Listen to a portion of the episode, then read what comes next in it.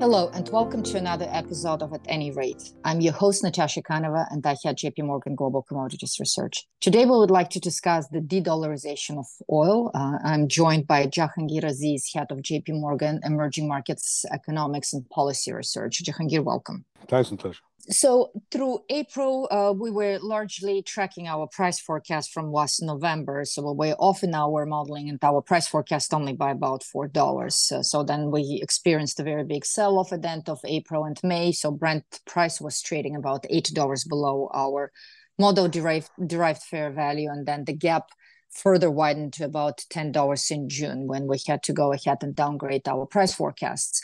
So the biggest fundamental miss behind our original view has been the unexpected large additions on the supply side in response to the rising prices over the past two years from the US and non-core OPEC members, essentially rendering OPEC plus cuts less effective. Uh, but beyond fundamentals, the deterioration in the price could also be down to a structural shift that we're currently observing uh, in the global energy markets. So number one, we have very big buyers of energy that can now buy energy at a discount from sanctioned Russia, Iran, and Venezuela.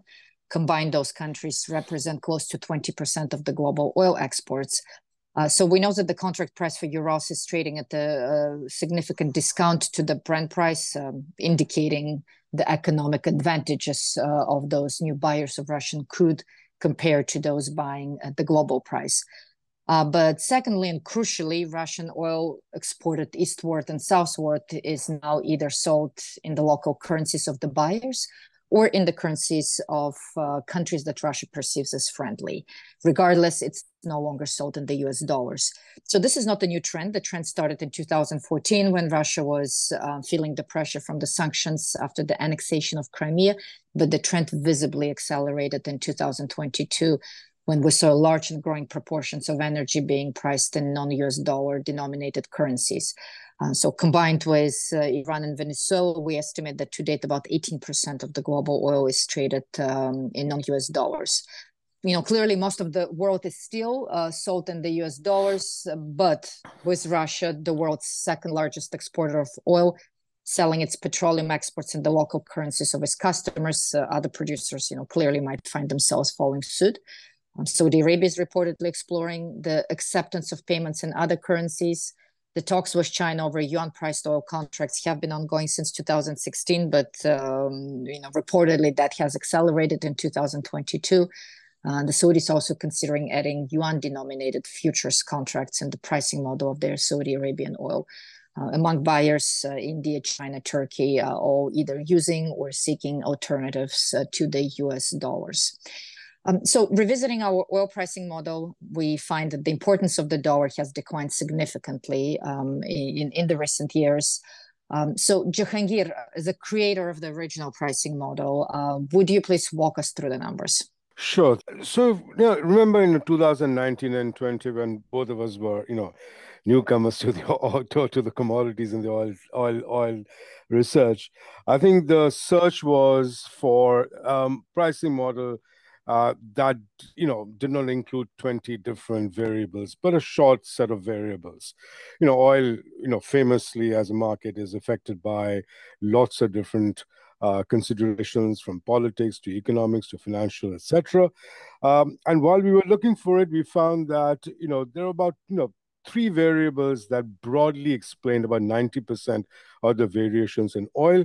And, you know, first of all, it was surprising if you remember, you know, when we were first discussing the model that, you know, these just three variables can explain about 90% of the variations.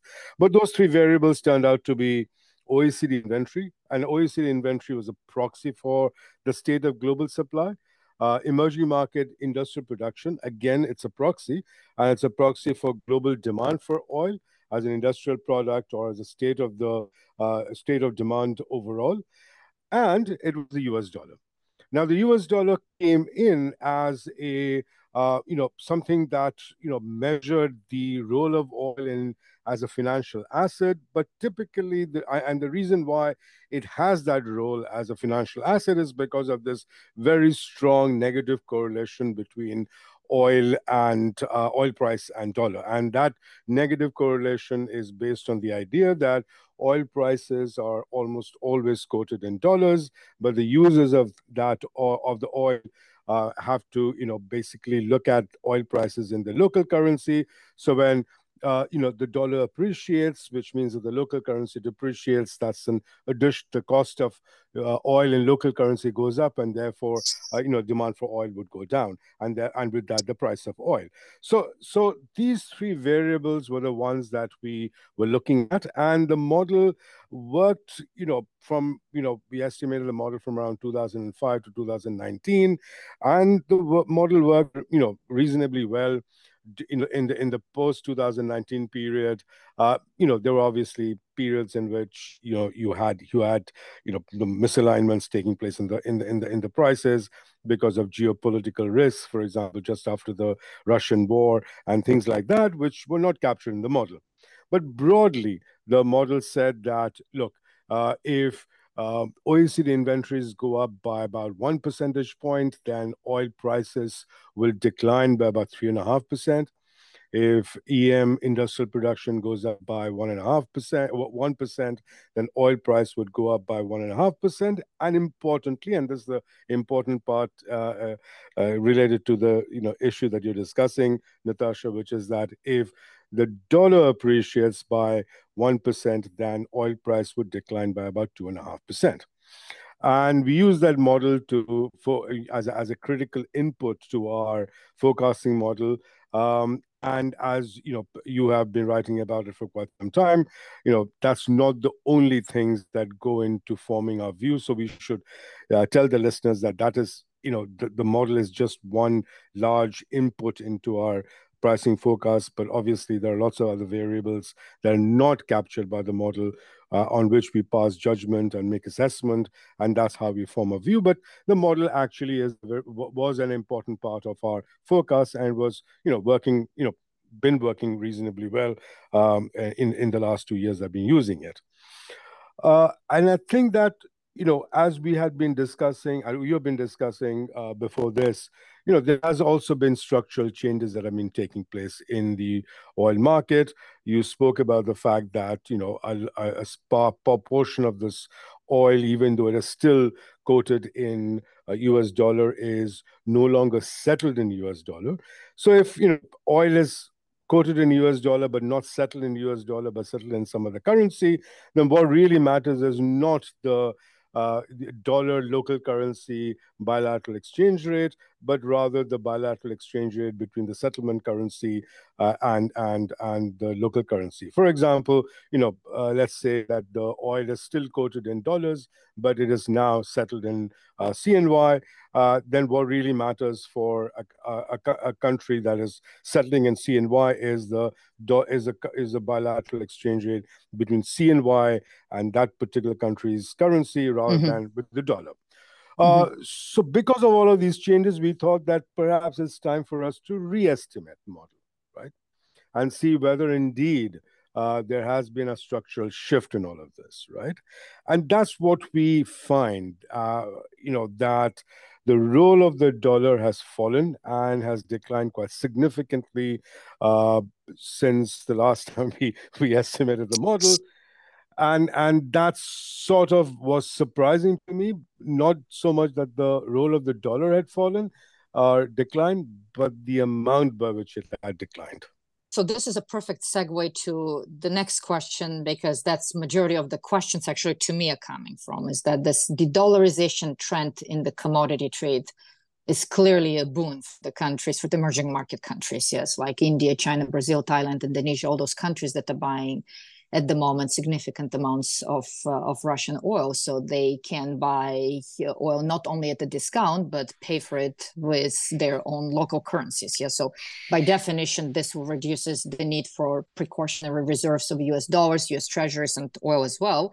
Uh, which in turn might free capital to be deployed in growth boosting domestic projects. So, in your view, how much of this year's outperformance of emerging markets is linked with the above narrative and what are the implications going forward especially considering that the trend will likely widen Right. So, so just to give you a sense, therefore, of how big the shift has been, right?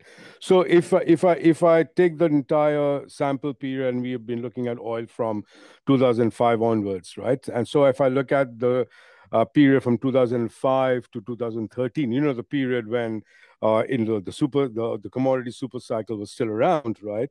Uh, at that point and and that period of time, uh, you know, a 1% uh, appreciation of the dollar would reduce the price of oil by 3%. Uh, if I then look at the period after the super cycle, so it's not just the end of the super cycle, it's the end of the super cycle, the pandemic, uh, and you know, and of, of course, you know, uh, the the Russian war. So I'm looking at the period 2014 to 2022.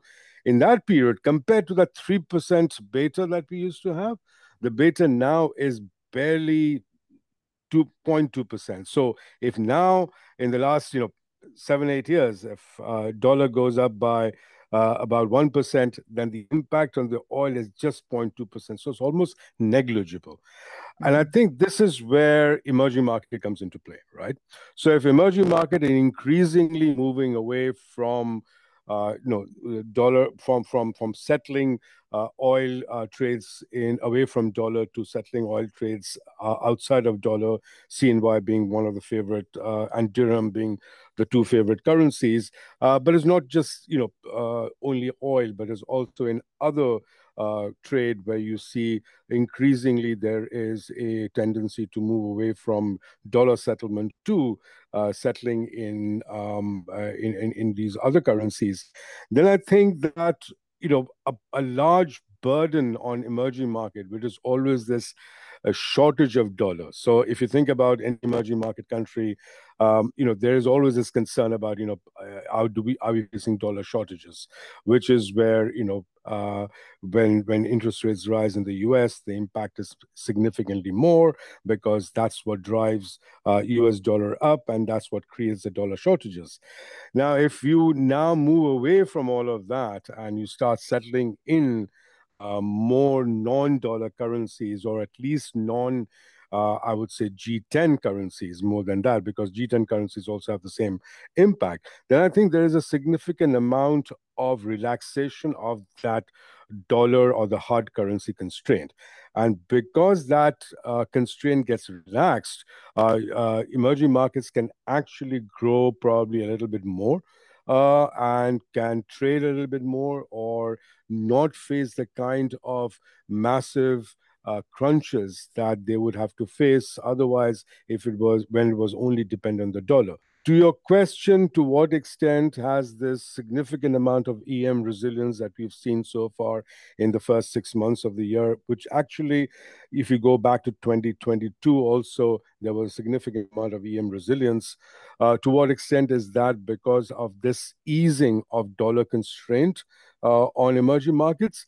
Again, you know, it's just one and a half, two years of data, so it's very hard to come down and say right. this exact amount. Mm-hmm. But I would say it is it is significant because this has been a key constraint for emerging markets, right? And if you take away this big a constraint for emerging markets, then the relief, my sense is that would is significant. Again, you know, can't give you a number because I think we have to wait for three more years before we can actually sit back and look at you know reasonable amount of data to come up with some sort of a quantitative estimate.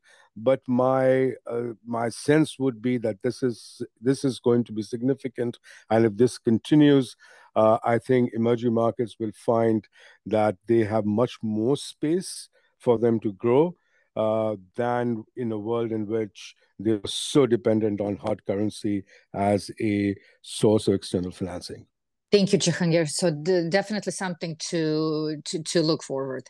Uh, thank you, thank you, Jahangir, for joining me today. Thank you all to listening to the commodities edition at JP Morgan at Any Rate podcast. We look forward to continue the conversation next week. This communication is provided for information purposes only. Please refer to JP Morgan research reports related to its content for more information, including important disclosures. 2023, JP Morgan, Chase and Company, all rights reserved. This episode was recorded on July 14th, 2023.